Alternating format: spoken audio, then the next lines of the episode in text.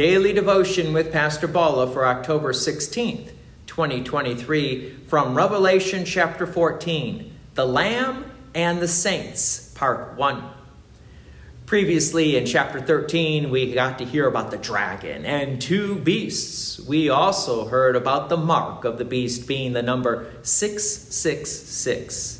And that number is a number that gets many people uh, anxious because it is the number of the Antichrist, that is, the beast of the sea. But as Christians, we realize we are marked not with the number 666 but we are marked by the name of God through holy baptism. And so in chapter 14, we see the Lamb of God, who is Jesus Christ our Lord, with the saints, those who have the name of God that was put upon them through holy baptism. Then John hears some voices. So let's continue with that theme from Revelation chapter 14, verse 3. And they were singing a new song before the throne and before the four living creatures and before the elders. No one could learn that song except the 144,000 who had been redeemed from the earth. So the voices that John heard were the voices of the saints singing before the throne of God. And no one could learn this song except the saints. That is 144,000. Notice the expression of the 144,000 had been redeemed from the earth. That word redeemed is in reference to our Lord and Savior, Jesus the Christ. When Jesus dies on the cross for the forgiveness of our sins, Jesus pays the price of our sins by shedding his blood. So we have been redeemed through the blood of our Lord and Savior Jesus the Christ.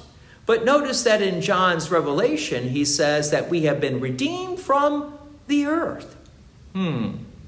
If you remember from the last chapter, chapter 13, there was a beast from the earth, and that beast was in league with Satan.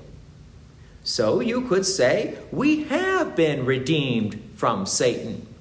Consider Adam and Eve after they sinned, they belonged to Satan.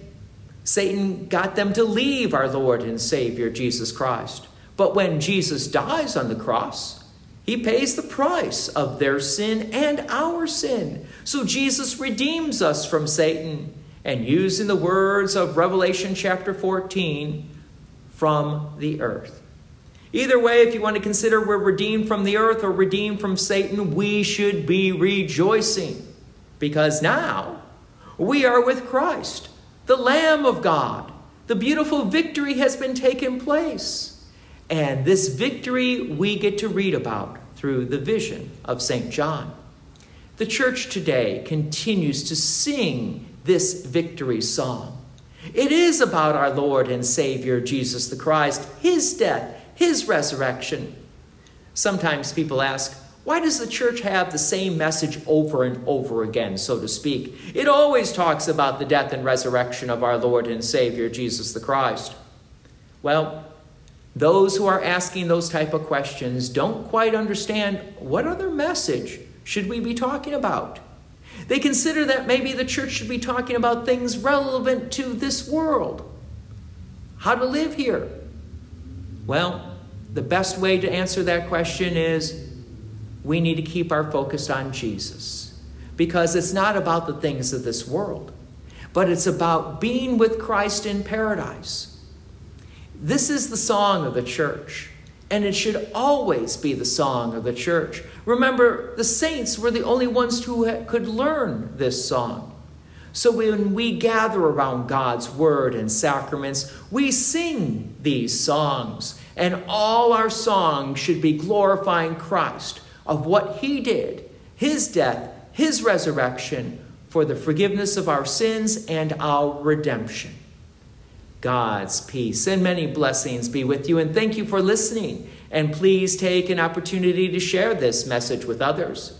If you have enjoyed these daily devotions, please consider making a donation to Peace Lutheran Church, 24024 West Main Street, Plainfield, Illinois 60544. Thank you again for listening.